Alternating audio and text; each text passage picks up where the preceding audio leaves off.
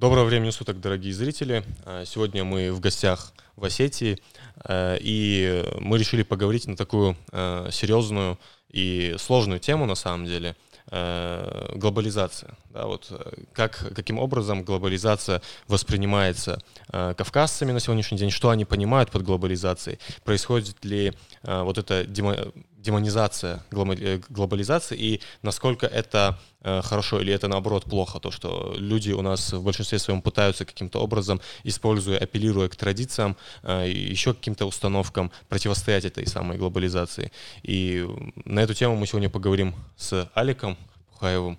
Я надеюсь, у нас получится такой полный разговор, и мы сможем обозначить, да, обозначить все основные вот эти позиции. Э, добрый, добрый день, слушатели. Там, не знаю, или добрый вечер, когда вы нас будете слушать. Э, ну, для меня глобализация, э, ну, это как бы история палка о двух концах. Но поскольку постоянно все говорят о негативе глобализации, да, и правду глобализации есть какие-то негативные аспекты, я уверен, что там кавказцам ну, по крайней мере, до кавказцев массы. Надо доносить, что глобализация на данный момент э, несет до нас даже больше плюсов, чем минусов.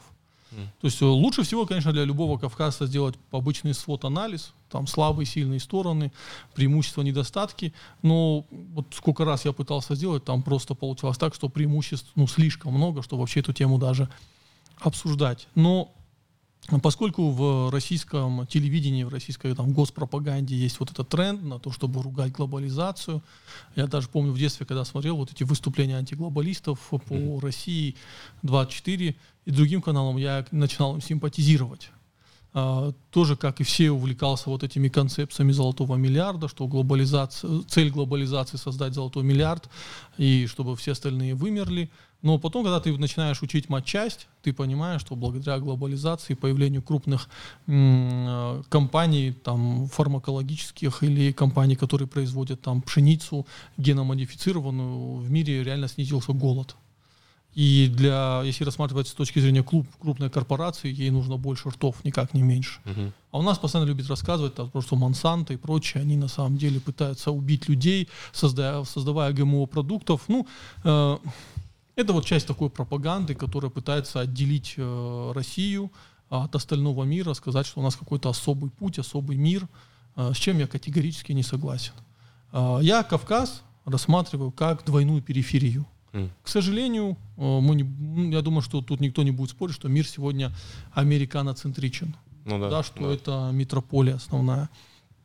Россия — это периферия США, периферия Европы в экономическом и культурном смысле тоже. А, опять же, к великому для меня сожалению. А Кавказ – это культурная экономическая периферия э, России. И вот э, кавказцы почему-то постоянно думают, что там нами все интересуются, что мы занимаем какое-то значительное положение в геополитике, что там за нас все борются. Надо осознать одну мысль. До нас никому нет дела. Да? Ну, в какие-то только эпизоды, может быть, истории. А современная глобализация дает возможность нам заявить о себе.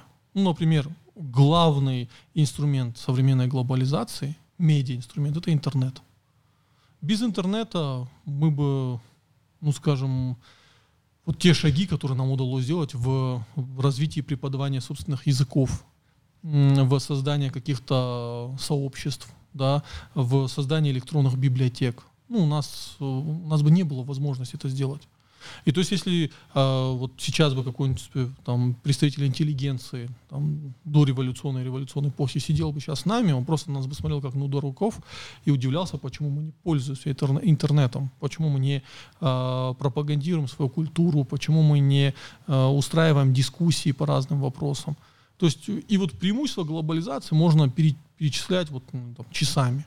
А недостатки это то, что в условиях глобализации наша культура может оказаться неконкурентной. Но опять же, как она может стать конкурентной, если ну, ты не выпускаешь ее в конкурентную среду? А ну, рано или поздно наша культура исчезнет, если она не будет вариться в котле мировых культур. Да, и она не будет конкурировать, она не будет показывать свою эффективность по сравнению с другими культурами. Да, она будет просто консервироваться, и в конечном итоге, ну, по большому счету, э, придет кто-то посильнее и отберет все как бы, по большому счету ассимилируют просто окончательно. Именно поэтому необходимо встраиваться в вот эту глобальную повестку, э, обозначая свою субъектность как раз-таки, будучи полноценной составляющей вот этой э, глобальной системы как таковой. Потому что, э, опять же, вот как ты сказал, э, это неизбежный процесс. Рано или поздно это придет. И э, лучше быть готовыми, когда это уже полноценно будет нас поглощать, нежели потом уже как бы пытаться с этим либо бороться, либо замыкаться в очередной раз там э, и так далее.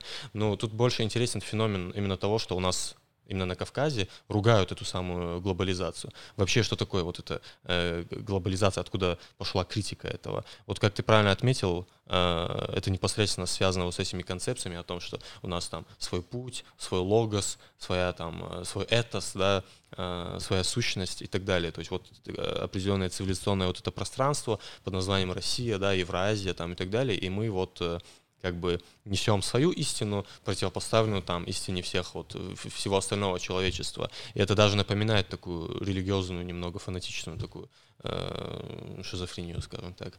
Э, потому что, э, по большому счету, и даже если мы обращаемся к прошлому, э, даже прошлому России, той же самой, да, то вот э, такого именно такого идеологического бэкграунда в критике того, что происходит за пределами этой территории, не было. Там при Петре Первом, там, э, э, том же, да, то есть э, не было вот этих концептов, когда вот это образование, та же Россия, да, противопоставляла себя там всему миру, например. Это очень позднее явление. Причем это позднее явление и там эпохи... Ну, Славянофилы, можно сказать, вот запустили ну, да, вот, это, и то они слезали у немецких, немецких авторов, да. да. То есть это вот немецкий, э, вот этот романтизм создания вот этого э, образа, да, там Германии, там и так далее, тысячелетний рейх там и тому подобное. Ну, и... ну когда говоришь, слышишь про тысячелетний рейх, сразу вспоминаешь речи некоторых лидеров, которые говорят да. про тысячелетнюю Россию. Да, ну, да, да. Это один и тот же концепт. Да, это вот один нарратив, который, безусловно, вот связан. И почему-то вот, э, когда речь заходит о нас, как бы, да, мы и не Россия, как бы, да, Э, но в то же время каждое племя, скажем так, каждый этнос, каждая нация, более-менее сформировавшаяся здесь в регионе, она пытается все-таки перетянуть одеяло на себя, сказать то, что вот, это наш путь, это наш этнос, вот мы там черкесы, да, мы такие, вот есть определенный образ Э, черкеса, который мы сконструировали, и каждый из нас это есть вот этот черкес, да, то есть это вот как единый организм, хотя на самом деле ты смотришь, никакого такого единого организма и не существует. Это лишь попытка, опять же, законсервировать людей в рамках определенного такого пространства. Это касается всех абсолютно. И вот тут интересно то, что Э, как раз-таки вот в десятых годах вот эта тема начала становиться актуальной, это вот в целом правый движ, да, вот в Европе там э, то же самое, это вот Ален де Бенуа, там огромное количество э, правых авторов, которые критиковали вот этот эм, глобализм, современный мир там и так далее в, в духе тех же самых правых интеллектуалов, только начала 20 века. Это Эвола, Юнгер, там, и прочие. Но суть в том, что когда Эвол, Юнгер и так далее писали об этом, это еще было актуально критиковать глобализацию, потому что глобализация еще не достигла тех масштабов. Люди еще думали то, что капитализм можно как-то победить. Да? Кто-то там придумывал фашизм, кто-то придумывал третий путь, там социализм, коммунизм и так далее. Пытались это притворить уже в жизнь. Пятая политическая теория и прочее. Да-да-да. А в итоге сегодня мы смотрим, как бы это, ну, бессмыслица. Это реально бессмысленно. Это такая, такое, э, вот это правая риторика, которая подразумевает то, что э, как бы глобализация это что-то абсолютно плохое, мы должны взять уйти в лес, хотя вот ну по Юнгеру уход в лес это совсем не об этом, не буквально и уйти в лес. Вот ты взял вещи, ушел в лес, да, э, к тебе просто придет человек с оружием и лес вырубит и тебя вырубит вместе с, с лесом, и от тебя ничего не останется. Поэтому э, вот это чисто вот так, такое э, для гиков, да, то есть вот смотреть, думать, типа вот правый движ, вот правый. Проблема э, правого движа, которым очарованы были мы все, в том числе да. и я. Э, точнее, вот есть правый движ, э, критика глобализации э, конца 19-го, начала 20 века. Есть э, критика э, глобализации, э, то есть вот, которая происходила в 90-х, 2000-х. Mm. Вот в начале 19 века Юнгер, Эвол, они критиковали глобализм именно с правых позиций. Современные правые, вот у, у меня такая мысль возникла, они пытаются критиковать глобализацию полностью, копируя критику леваков. Mm. То есть и э, критика современного глобализма, она абсолютно левая. Даже когда вот правые говорят, альтрайт, да, ты смотришь, ну, и ты в них не видишь реально правых людей. Э, опять же, Вообще концепция правый-левый, она в принципе да. устарела, да. да. Например, э, я абсолютно симпатизирую там ценностям правых людей, но будучи представителем мал- малого народа, который находился в тисках между империями, да, а любой э, там вот это модное слово деколониализм, он все равно имеет левый оттенок. Конечно. И ты от этого никуда не денешься. А, и в этом плане нам, кавказцам, надо вот в, в, в этой игре не пытаться делать ставку, знаешь, как вот на лагере одних, лагере других, да, а просто играть свою игру.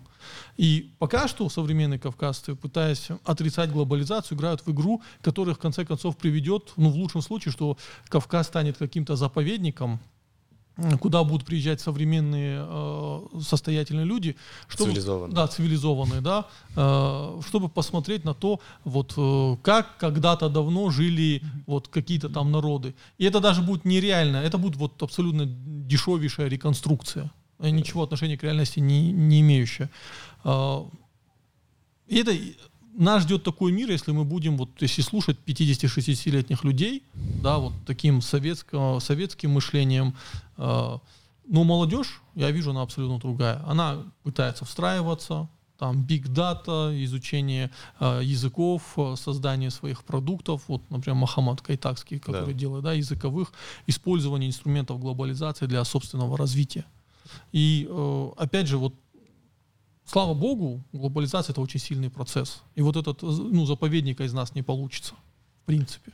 Вот э, касательно заповедника, ты идеально это охарактеризовал, вот э, насчет заповедника, и даже, как бы я сразу вспомнил тут э, основных идеологов в целом вот того противоположного лагеря, о котором мы говорим в России, да, это вот евразийское движение, условно говоря, да, там да, Дугин да. и так далее. Коровин и прочее. Да, да, вот, заповедник, насчет заповедника как раз Коровин, он, э, у него есть цитата, то, что э, Чечня должна стать э, заповедником ислама на Кавказе, вообще в России. То есть э, они напрямую говорят об этом, то, что вот определенные территории нашего региона должны становиться буквально заповедниками, да, то есть таким местом, где... Ну, проблема в том, что вот это же тоже проблема понимания, что такое ислам. Если ты антиглобалист, то я не понимаю, как ты можешь быть мусульманином. Да. Потому что ислам да. это одна из супер глобалистских религий, идеологий. Так да. то же самое, как христианство. Иудаизм не глобалистская идеология, да, это этническая религия, идеология. Ну, нельзя быть христианином, мусульманином, если ты не глобалист. Mm-hmm любая попытка выстроить у себя заповедник, она, ну, я не знаток ислама, но думаю, люди, которые знают, они, может, подправят меня, может, я ошибаюсь, но они скажут, что она, ну, она контрпродуктивна, потому что ислам, он как раз-таки постоянно на расширение, да, то есть человек да. обязан вести дават, да. обязан привлекать людей к исламу, обязан привлекать людей к исламу эффективно, если ты не можешь делать это эффективно, то лучше вообще замолчи, да, то есть, э, ну как ты выстроишь в таких условиях заповедник? Да, это невозможно. Экспансионистский проект. Да, сказать, это экспансионистский да. проект, э, и мы можем критиковать с этих позиций ислам, э, можем критиковать глобализм с этих позиций, но это, опять же, бессмысленно. Это есть, это будет, это придет. Да, Просто это... к этому надо подготовиться, и как, знаешь, как в айкидо, использовать силу себе на пользу. Угу. Вот, а современные кавказцы, они пытаются вот этот вот, э, сдержать этот вот этот удар Джаггернаута, да, вот лбом, понимаешь, и, ну, просто нам вышибет мозги. И, кстати, самое интересное, вот кто на ниве глобализации э, сейчас сделал самые усп- успешные шаги, и, скажем, даже в каком-то смысле пропагандировал глобализацию на Кавказе, будьте смеяться, ну, я думаю, в комментариях многие, может, тоже посмеются, но это факт. Это сделал Хабиб Нурмагомедов. Ну, да, потому что понять, почему. UFC, он развивался там сугубо как индивид, ну, то есть он, э, он не представлял там страну, регион или прочее, он всегда э, представляет именно себя, Хабиба Нурмагомедова, там свою семью и прочее. Э, он для многих дагестанцев открыл возможность в UFC участвовать. А многие не понимают, многие думают, что UFC это организация по это организация, которая создает бои без правил. Mm. Да? Это не так. Это самая mm. сильная пиар-машина, которая заставляет каждого своего бойца вести твиттер и вести свой подкаст. Вот реально даже у там, бойцов, которые в рейтинге не попадают, есть свои подкасты. Да.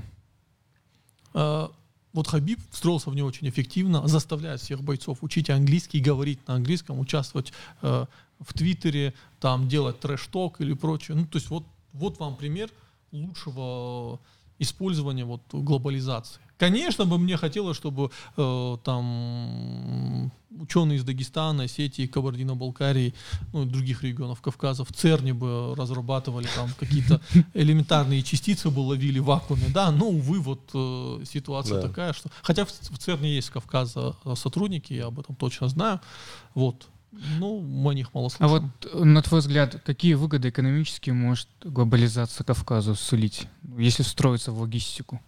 Я скажу так, что... Такая вот у нас ресурсная база, которую мы можем использовать для всплеска экономического. Вот я скажу так, э, без глобализации вообще никакого экономического всплеска не будет. Да. А, что на... Главный капитал э, Северного Кавказа – это человеческий капитал. Надо вот, вот эти истории про то, что у нас особенная природа, э, что у нас э, какие-то есть полезные ископаемые, это все ну, как сказать, разговоры в пользу бедных. Извините, такая же природа из Швейцарии, там инфраструктура покруче. Главная э, сила Северного Кавказа – это человеческий капитал. Очень сильный, э, хороший, хороший генофонд. Э, мы видим, насколько там, представители Северного Кавказа сильны в спортивных дисциплинах. Э, если бы мы чуть-чуть э, делали акцент на успехах наших э, земляков в, на Интеллектуальной, да, среде? Да, интеллектуальной среде. Тут тоже можно было много о чем поговорить. Э, вот нам надо сфокусироваться на развитии человеческого капитала.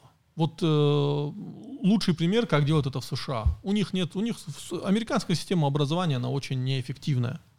Э, школы у них довольно средние. Ну, то есть да. э, очень большая дифференциация между хорошими и, плохи, и плохими школами, плохих школ больше. Но у них есть виза H1B. Угу которая заставляет все мировые системы образования работать на экономику США.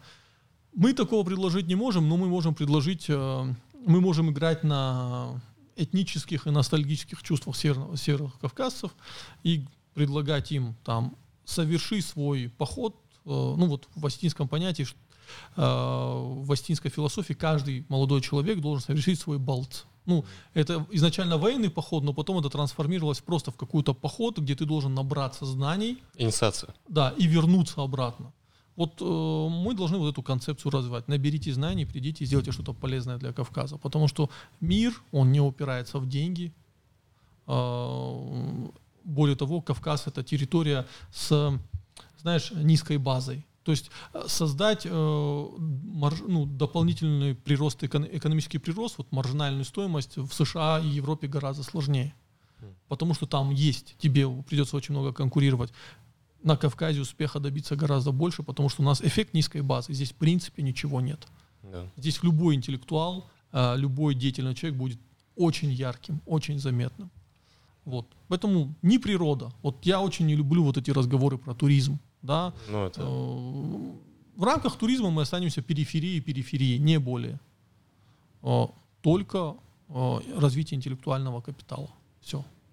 На самом деле, вот обладание своей экономикой, да, вот экономической такой базой, это будет говорить о том, что это как раз-таки будет аргументом в пользу того, что мы обладаем собственной субъектностью какой-то. Да. Потому что, опять же, в рамках глобальной какой-то системы необходимо э, быть встроенным в глобальную систему. Это в первую очередь не только какое-то там интеллектуальное усилие и в целом э, настрой людей, да, готовность людей э, такие моменты принимать. Но это в первую очередь именно э, экономическая база, с помощью которой ты войдешь в эту глобальную систему. Потому что глобальная система у нас сейчас э, капиталистическая.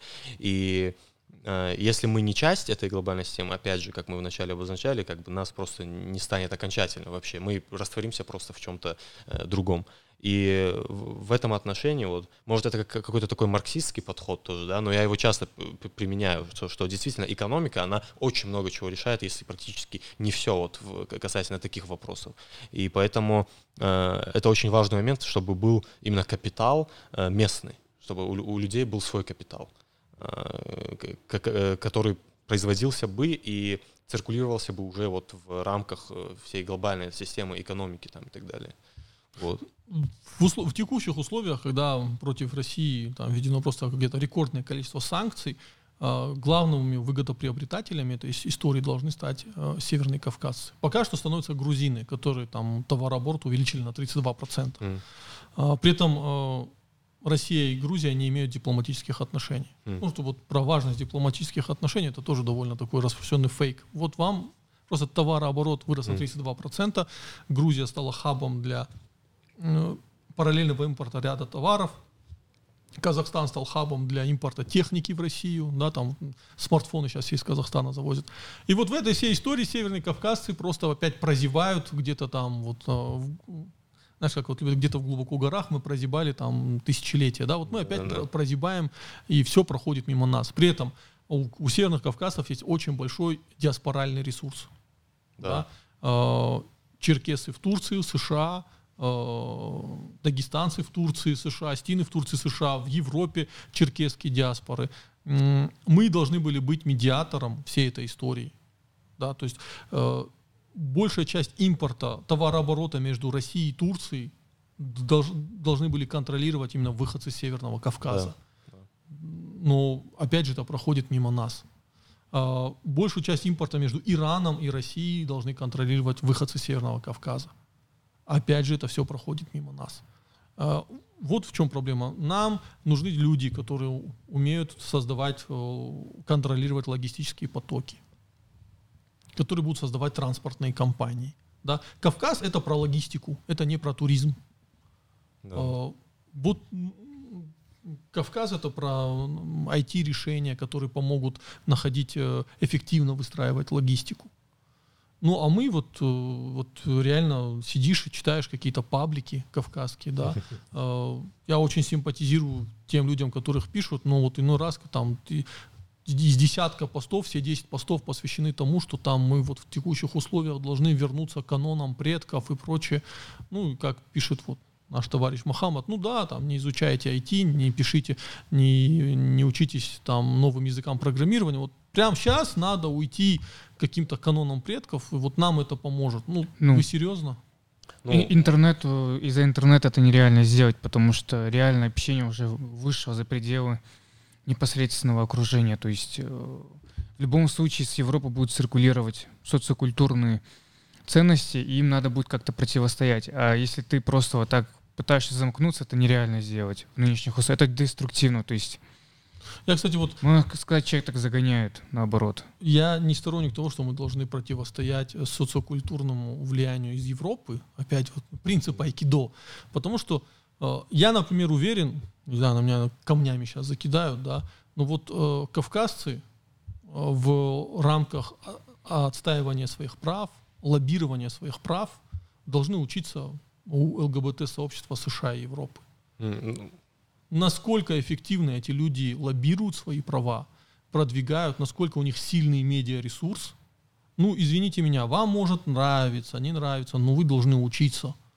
А, меня вот эм, люди типа либералы на Кавказе, у меня к ним глобальная претензия в том, что э, ну, в том, что, во-первых, я либеральнее их, да, если мы говорим об основах.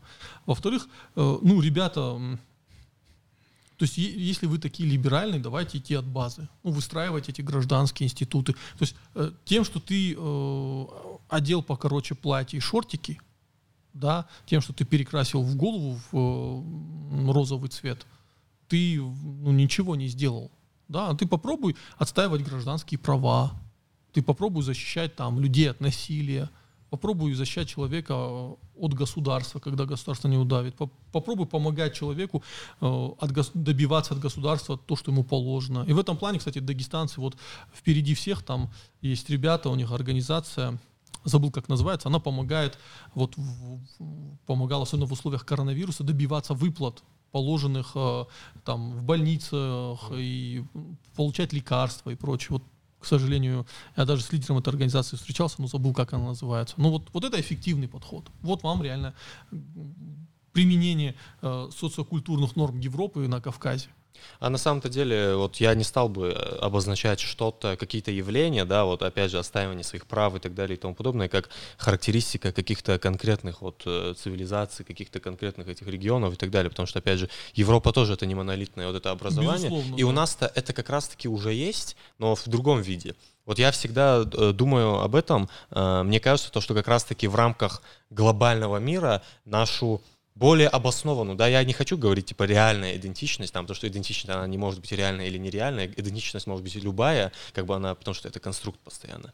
И, и э, просто вот в рамках глобальной системы более приближенная к реальности, скажем так, к реальности, по крайней мере, прошлого, недалекого прошлого, э, форма организации, ценностей и так далее, они будут лучше сохраняться.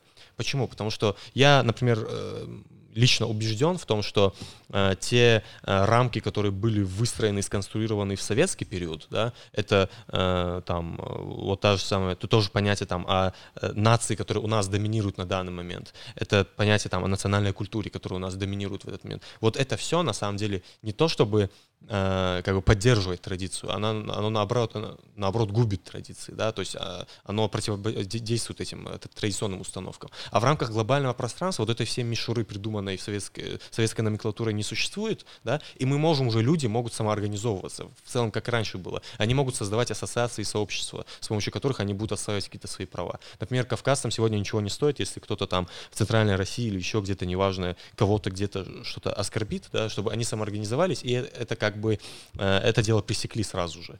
Но когда речь заходит о каких-то фундаментальных понятиях, да, там, обо всем том, что ты перечислил, э, мы уже не типа, у нас не получается, не так хорошо у нас получается вот этому противодействовать. Хотя тоже есть исключения, вот эти организации тоже перечислены. То есть, мне кажется, тут как раз-таки решение этого вопроса, это э, мне кажется, проблема в том, что люди просто не думают на таком уровне пока что, по крайней ну, мере, молодежь. Я знаешь, как тебе скажу, вот меня э, Кантимир, может, меня поправит.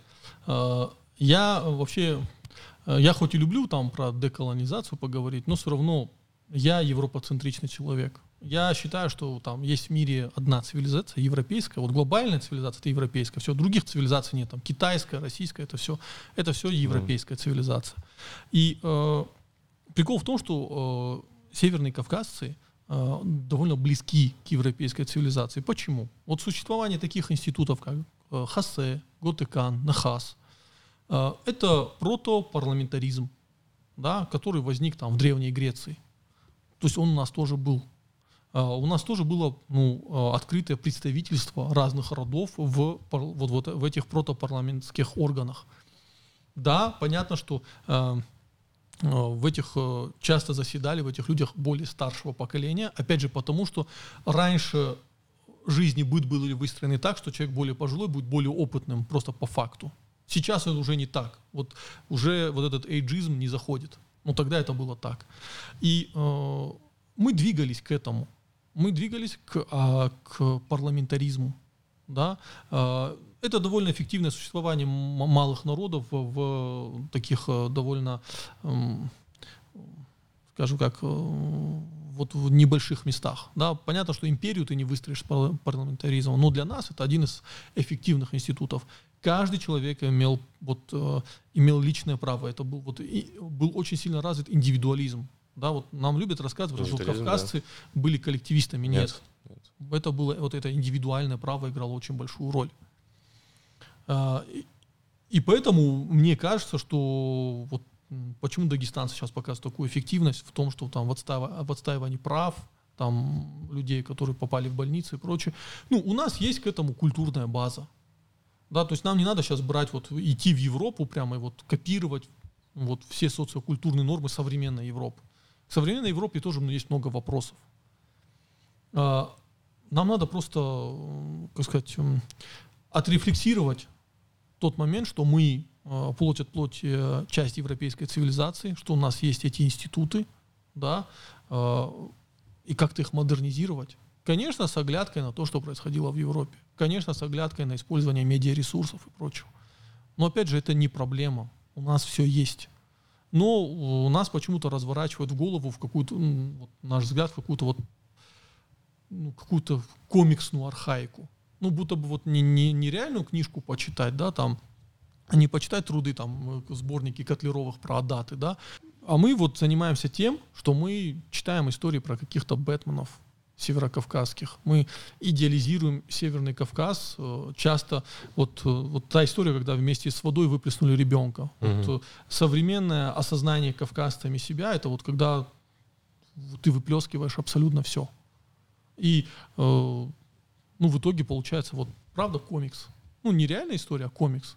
Вот самое лучшее, чтобы помогло кавказцам, на мой взгляд, это чтобы сняли высокобюджетный сериал, э, вот что-то типа по э, «Игре престолов», вот прямо со всей жестью.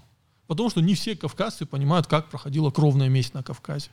Все думают, что были благородные, э, милые и, и хорошие. Нет. Или князья там те же самые благородные Да, что князья, они были там. благородные. Да, нет. Национально ориентированные. Да, национально ориентированные. Кстати, именно э, тут надо отдельно отметить, что именно э, элита Северного Кавказа, вот у Куста Хитагурова есть хорошая статья, э, где он писал о предателях народа. И он говорил о тех, предателями народа, он тех, кто ищущих халдарство, ищущих княжество. То есть лю- люди, которые за счет российской администрации э, пытались получить, э, стать частью привилегированного сословия, получить привилегии. Э, поэтому вот это тоже увлечение э, там, привилегированными классами, элитой, аристократией, ну, к нему тоже надо подходить адекватно э, потому что они не были национально ориентированы. Они были, это, это как вот эти истории, что э, князь э, Кабардинский скорее там э, отдаст свою дочку князю из другого народа, нежели за своего простолюдина. Да. Но опять же, это нормальный этап развития нашей истории. Это вот я очень люблю там сидел в студенчестве, слушал истории там вот ребят из Южной Осетии, там э, ребят из Чечни, которые говорили, что у нас князей никогда не было, у нас все ровные, э, то есть мы там, никто над нами не давлел, и ты ребятам говоришь, ребята, это просто вы не успели подойти к этому, к этой ступени развития, а были очень близки. Да, подходили. Да. Равнинные чеченцы. Ну, туда У них приходили... Уже протоиерархия была. Ну, такая. туда приходили кабардинские князья и пытались и выстроить, да, да. и выстроить свою иерархию. Ну, поэтому движение шейха Мансура стало реакцией сразу же да. на да. все это Кстати, дело. вот опять же, незнание, за что воевал шейх Мансур. Воевал ли он с Россией? Нет, он воевал с иерархией, которая... С местными князьями, да. которые пытались э, создать э, вот такие, ну, новое пространство, да, не свойственное вот для чеченцев того периода. И э, Мансур уже в дальнейшем уже э, смог это все дело обернуть вот именно в формат газовата. И, безусловно, э, Российская империя, она поддерживала местных князей, с которыми у нее уже были хорошие отношения.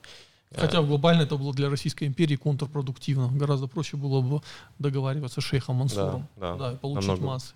Но, э, опять же, история в чем? Вот у меня нету тут симпатии на, на чьей стороне, на стороне там шейха Мансура или князей.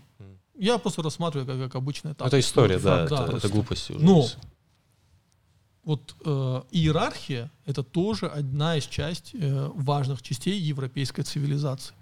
Проблема только в том, что э, у нас вот современный российский опыт диктует кавказцам, что иерархия выстраивается исходя из просто лояльности каким-то чиновникам, э, лояльности центру, но не в рамках компетенции.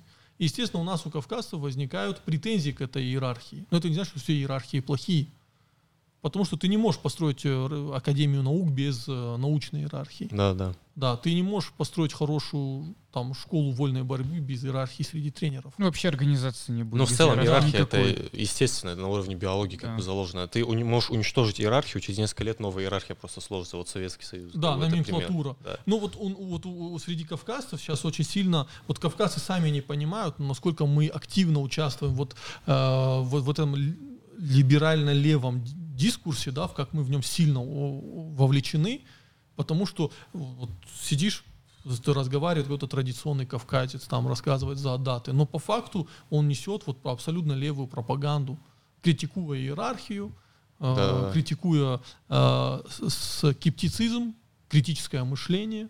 Да, то ты сможешь, ну, товарищ, ты просто Советский Союз хочешь выстроить, только там у тебя получится там Северная Корея или режим Полпота. Да, вот да, и да. все.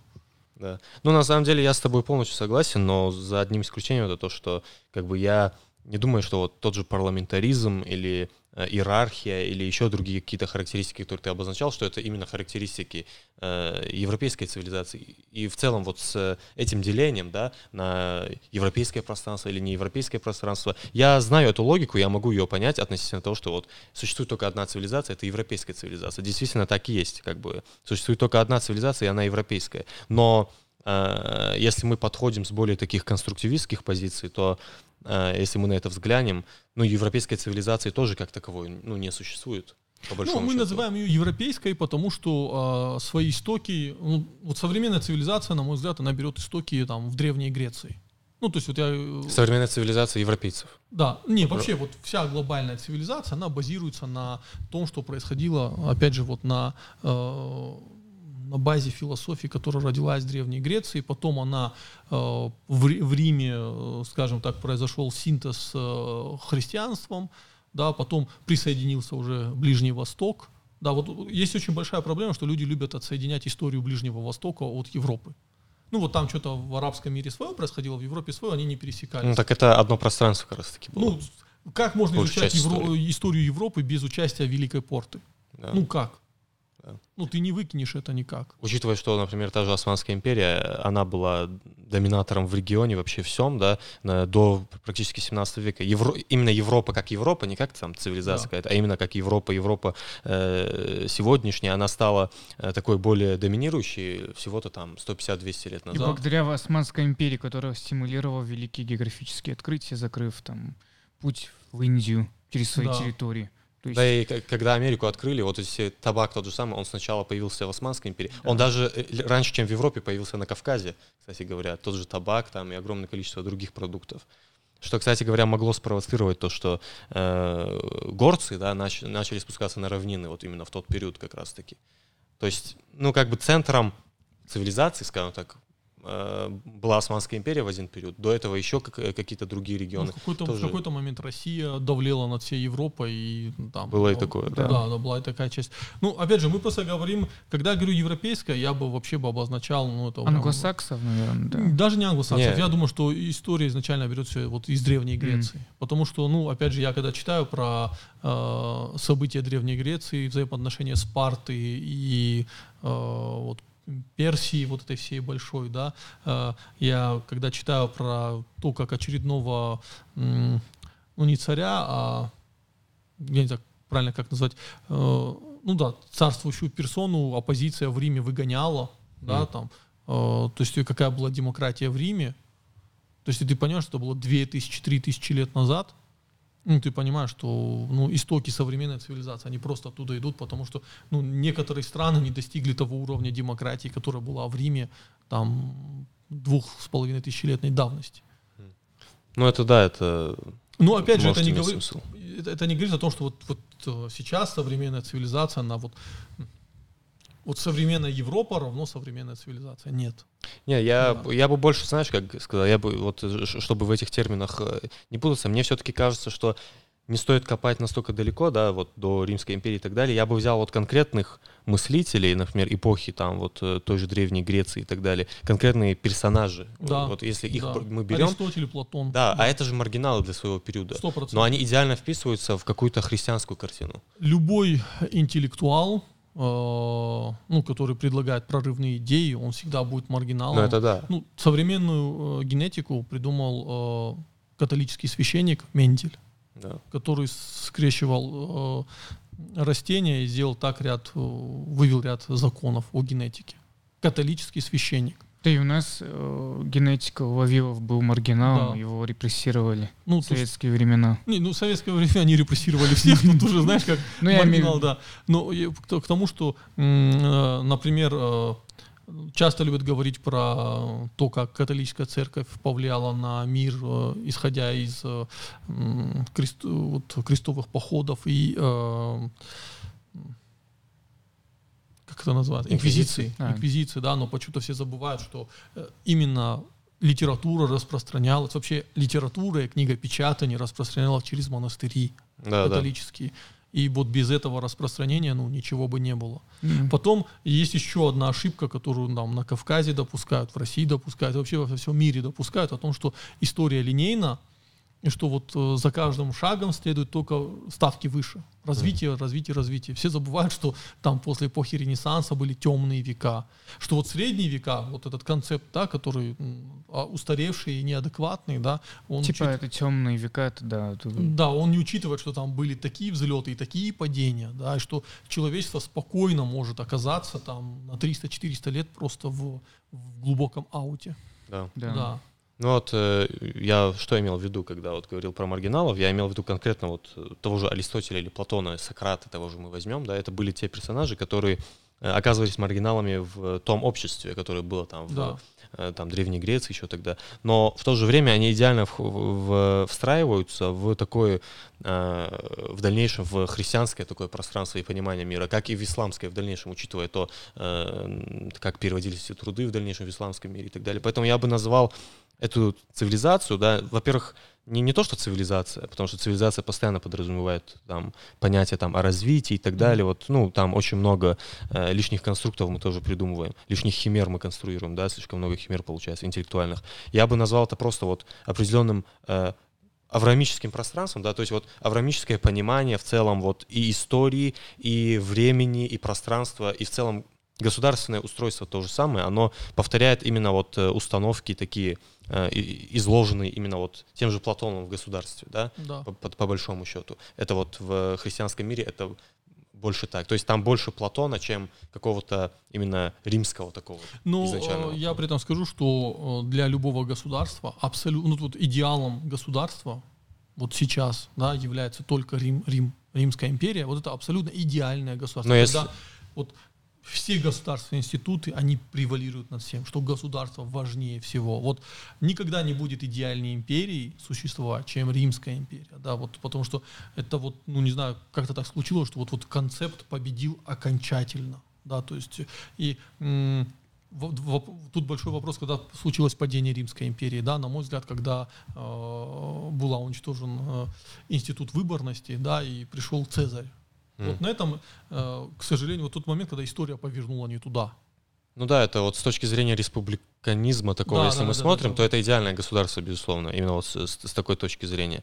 Вот. А насколько вот государственность сама по себе это свойство, скажем так, любого общества, это, Это уже э, это другой разговор, да. Там э, г- государственность сама по себе, она многим обществам не свойственна, по всему миру мы это видим, потому что попытки построить национальное государство, оно не во всех регионах как бы становится удачным. Даже спустя много времени как бы не, не везде получается это реализовать в полной ну, это мере. навязанный концепт. Да. Европейцы приходили, рисовали, говорили, вот вы должны выстроить такие институты, э, и у не всех получалось. А, и вот э, очень часто слышу разговор о том, что ну вот как, какое Южная Осетия и Абхазия это государство, ну вот такой смешок, да, то есть, э, но при этом, э, то есть если почитать, как формировалась Аб- Абхазия, ну вот уже в 90-х годах, как абхазы выстраивали институты, как в Южной Осетии выстраивались институты, да, я могу сказать, ну, ребята, это точно по- эти государства уж точно помощнее, получше, чем там ряд африканских государств или э, м, вос- э, азиатских государств. Ну, вот, вот такой маленький опыт у тебя создавался. Не, ну вот Я поэтому, опять же, при- считаю, что кавказцы на самом деле больше европейцы. М. Вот, э, потому что ну, мы умеем это делать. Вот у нас пример э, попытка выстраивания собственных институтов. Э, успешно закончилась в Южной Осетии. Причем в тот момент, когда Южной Осетии ник- никто не помогал. Ни Россия, потому что России надо было тогда как-то отделаться от этой проблемы. Ну, никто один на один. Люди реально под свечками писали документы, конституцию и прочее. Э, Абхазия. Ну и как Дудаев пытался это выстроить в Чечне. Тоже, ну там были... Дудаев вообще пытался выстроить социалистическое государство Ичкерия. Ну то есть Мгм. он, он, он видел Чечню социалистической. Вот вам. Э, То есть кавказцы могут, не все могут так. Ну да, вот точно так же, как вот эти границы нарисовали, можно как бы вот про Осетию или Абхазию, если там э, говорить, да, как что-то, что не имеет основания для существования, то точно так же можно сказать и про любые регионы там Северного Кавказа, которые у нас сейчас есть, э, республики, да, они тоже могут не существовать. То есть это максимальная условность. Ни одна Да. национальная республика на сегодняшний день не является продолжительницей каких-то там э, древних государственных образований, которые тут были. Потому что, опять же, как бы э, вопрос границ там и так далее, который до сих пор остается актуальным, это демонстрирует э, вот это положение как раз-таки. А вот а, опять же насчет того, что э, кавказцы могут, да, вот именно т- т- такие формы, э, такие институты, э, институты, да, организовывать там и так далее. Но опять же, почему это именно привязка к европейской вот этой цивилизованности, к европейскому пониманию этого. Потому что, сейчас я вот д- дополню то, что то- тот же самый парламент, да, то есть собрание какое-то, э, ХАСа там и так далее, все, что мы перечислили, это ведь явление, которое было актуально и не для э, скажем так, э, европейской цивилизации. То есть это мы можем встретить там очень часто, можем встречать в других частях, скажем так, географически э, по миру. Это то же самое там явление практически в любом исламском обществе, которое находится не в рамках там Средиземноморья или э, там Восточной Европы или на том же Кавказе, даже если мы берем там где-нибудь в Афганистане или в э, Средней Азии, вот феномен маджлис, да, то есть собрание, оно как бы э, остается актуальным. То есть ну, это тот же парламент. Я тебе скажу, а, опять же, из э, истории жизни пророка Мухаммада, mm. да, мы знаем, с кем мы общались, с кем он общался. А, это был довольно а, интеллектуал для своего времени, который очень живо интересовался историей и очень часто общался с иудейскими а, путешественниками, торговцами, общался с христианскими еретиками, нестерианцами, арианцами, общался с торговцами из Европы. Да, и я, например, считаю ислам, да, вот я сейчас как не мусульманин говорю, поэтому надеюсь, меня правильно поймут, но я считаю, ислам это тоже ну, плоть от плоти ну, часть европейской цивилизации. Ну, то есть и Меджлис — это абсолютно европейский институт. Да, где-то в мире мы встречаем примеры, когда люди а, собира... ну, организовали собрания. Ну, а где-то не встречаем. Где-то вождизм открытый, да, ну где-то ну, да. люди не смогли преодолеть это. А вот э, наш же парламентаризм, он м, в каком-то смысле, там есть ряд пунктов, которые должны выполняться. То есть э, в Нахасе участвовали именно компетентные. Mm. Потом э, было, э, например, поднимается какой-то вопрос, и вот э, помимо тех людей, которые вот постоянно заседают, представители, представители родов, они еще обычно привлекали человека, который компетентен в этом вопросе. То есть делегация есть. Mm. То есть э, потом, когда Нахас Дайхас и Годекан, они делегируют полномочия какому-то конкретному человеку на выполнение какой-то конкретной цели.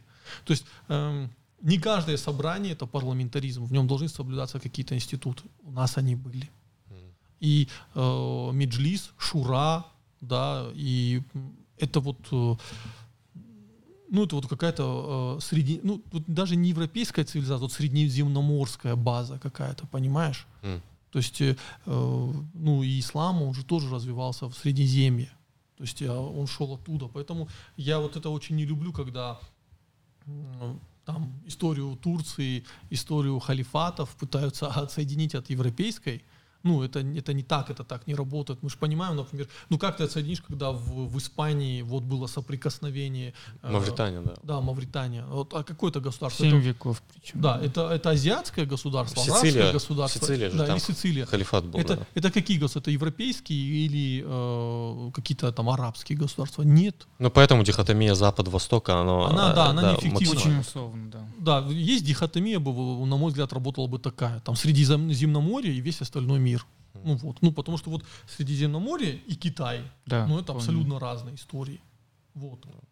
Поэтому тут, э, слушайте, в конце концов, э, выходцы Северного Кавказа, ну, то есть вот Аланы, они э, создали в Тунисе современном, да, Алано-Вандальское государство. То есть в Африке, э, на, на Магрибе был ряд государственных образований, которые организовывали люди, э, выходцы из Восточной Европы, Северного Кавказа. Да, это причем на протяжении всей истории такое мы можем видеть. Да, то есть э, черкесы, которые мамлюки. Э, мамлюки, которые выстраивали государственность тоже в странах Магриба. М- мамлюки были, кстати говоря, вот на территории Ирана тоже.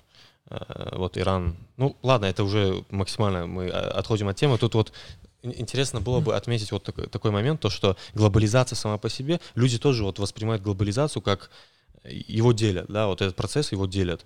Э, говорят то, что вот есть какая-то пресловутая европеизация, да, что mm-hmm. происходит европеизация. Другие, другие говорят, вот, вот происходит арабизация и так далее. Вот я лично не сторонник таких дихотомий. То есть я не вижу, что происходит какая-то...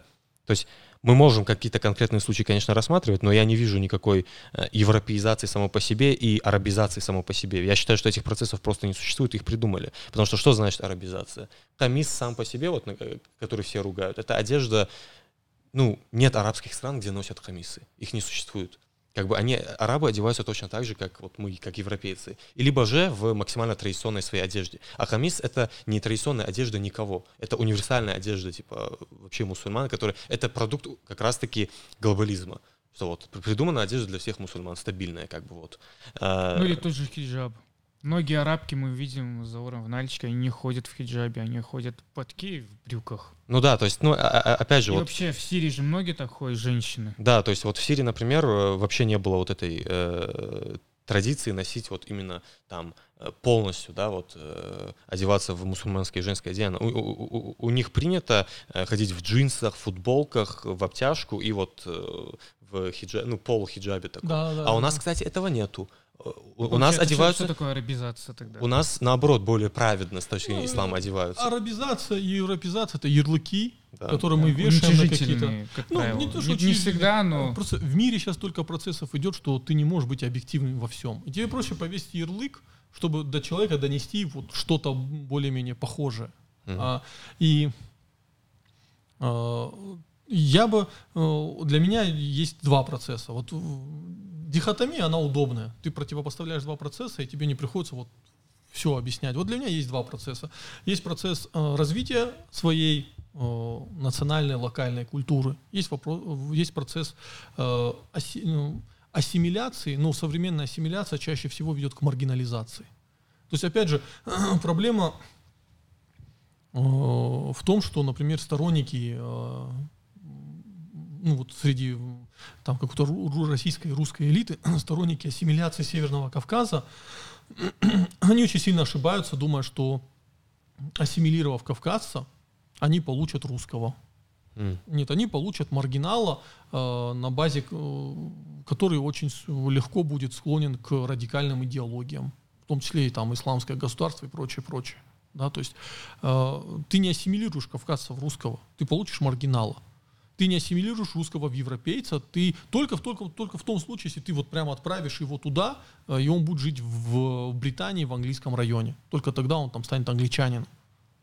Вот, э, а есть возможность развития параллельно своей национальной культуре, параллельно там каким-то стандартам современным, и ты получишь э, современного развитого человека, но со своей культурной базой. И тебе с ним взаимодействовать там как европейцу будет гораздо проще да, тебе будет, э, вот, вот ты будешь видеть вот какое-то, э, не то что зеркало, но что-то рядом похожее, и ты будешь понимать, как с ним коммуницировать, mm-hmm. нежели с пустотой. Вот самое страшное это бездна, да, с которой вот, э, как ты коммуницировать будешь с бездной. И возвращаясь к вопросу глобализации, нашей большой ошибкой будет, э, если мы допустим, чтобы глобализация для нас стала бездной.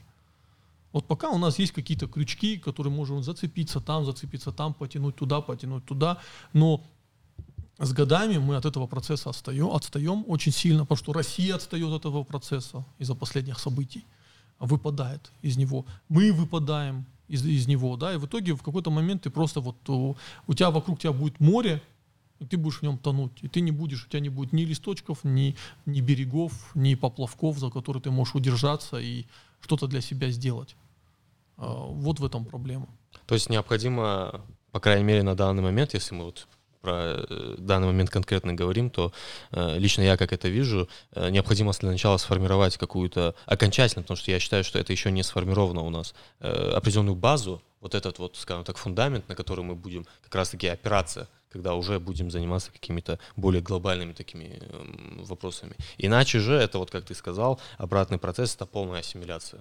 Э, ну, маргинализация. Да, да, потому что если не заниматься этим фундаментом своим, да, то в конечном итоге ты так или иначе э, как бы тебя смоет просто. Да, тебя смоет к сожалению, волна. современная история, она нам показывает, что ну, перепрыгнуть через какие-то этапы развития, ну, это, скажем, это шанс на миллион. Ну, получилось у Сингапура.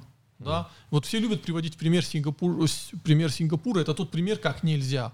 То есть вам повезло, что у вас пришел адекватный авторитарный лидер. Ну, э, кому еще так повезло? Да, да, вообще мало кому так повезло. Вот Сингапур это так пример, как вот фартануло ребятам, но так нельзя. Э, есть этапы развития. Мы можем, конечно, вот знаешь, когда у тебя уже все, вот завтра смерть, ты можешь пытаться прыгнуть. Но у кавказцев не такое положение.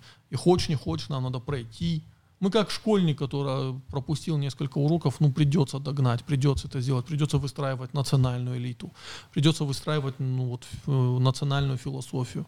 Причем надо понять, что, например, э, русский, да, это супер цивилизационный народ, который там поглотил огромное количество народов, но нету русской школы философии. Mm. У русских философию заменила литература. Это абсолютный суррогат, это не есть хорошо, что у тебя, э, да, русская литература это феномен, но э, русские обязаны этому существованию этому феномену тем, что они пожертвовали э, русской школой философии. А русская школа философии не образовалась из-за постоянных репрессий. Понимаешь? Вот в этом проблема. Э, вот нам тоже надо создать, у нас должна быть своя национальная литература.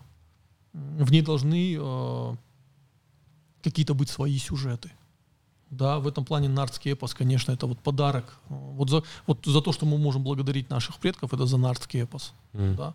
Потому что там вот, вот тебе готовые архетипы, вот тебе э, там, например, появление, вот я как читал, опять же, могу ошибаться, это вот и, и не специалист, но я тоже читал, вот появление Сардона в нардском эпосе, да, который и вроде и помогает нартам, но всегда mm. и противопоставляется, это как раз-таки появление авраамистических религий на Северном Кавказе, христианства, ислама. Вот он этот джаггернаут yeah. Э, показывает, да, например. И вот архетипы, которые существовали до, то есть мы должны вот создать национальную школу философии. Да. Она может быть не, не будет национальной в плане истина осетинской или кабардинская. Но этнический аспект не будет да, играть она должна роли. быть, э, безусловно, кавказской. Опять же, почему? Конечно, как э, человек, который там себя именует националистом астинским, я хочу, чтобы э, была астинская школа философии. Но ну, мы демографически очень малы. Проблема всех северных кавказцев в том, что ну, нам надо осознать, что если мы будем играть в одного, mm. ни, ни у кого не получится. Единственное, у кого может получиться, у дагестанцев, но опять-таки дагестанцы это федерация. Ну, Дагестан это тоже вот да. уже готовый такой конструкт. конструкт да. да, то есть, э, ну не получится у Астин без кабардинцев, не получится у кабардинцев без Астин, не получится у чеченцев, ингушей без Астин, Астин и кабардинцев, ну просто потому, что нас мало.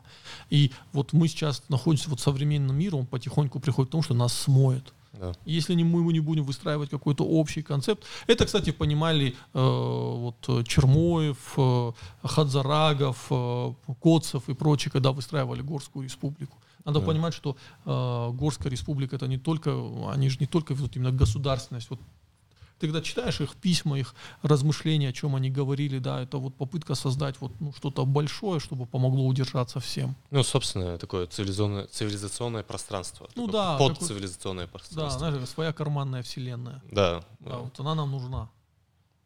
Ну, я думаю, мы затронули основные темы вот именно по глобализации. Да, а... теперь к нации можно перейти или могли завершить подкаст, потом уже другой начать. Ну, может, заново А, уже один большой. Нет, мы типа а, отдельно. Давай. А, так, ну я думаю, мы уже поговорили так плотно на тему глобализации, можем на этом завершать. А, такие, такие краткие выводы, да, вот чем э, должен заняться человек в первую очередь, который прослушал этот подкаст и, например, согласился с нами? Вот такой вопрос он должен пойти по пути Махамата Кайтакского, изучить языки программирования, создавать языковые приложения, приложения, э, которые помогут э, стимулировать интерес к национальной культуре. Еще лучше, чтобы он создал э, игру, которая будет использовать какие-то национальные исторические сюжеты. Вот чем он должен заняться. Он должен заняться в этом смысле вот дава там кавказскости вот как-то вот, mm. вот только опять же не фейковой не не комиксной а настоящей и осмысленной да, осмысленной, осмысленной. да чтобы это имело какой-то э, потенциал для да. будущего наше будущее войти если мы не войдем в интернет то мы уже никуда не войдем да. ну всем спасибо за внимание э, до новых встреч до новых встреч Удачи.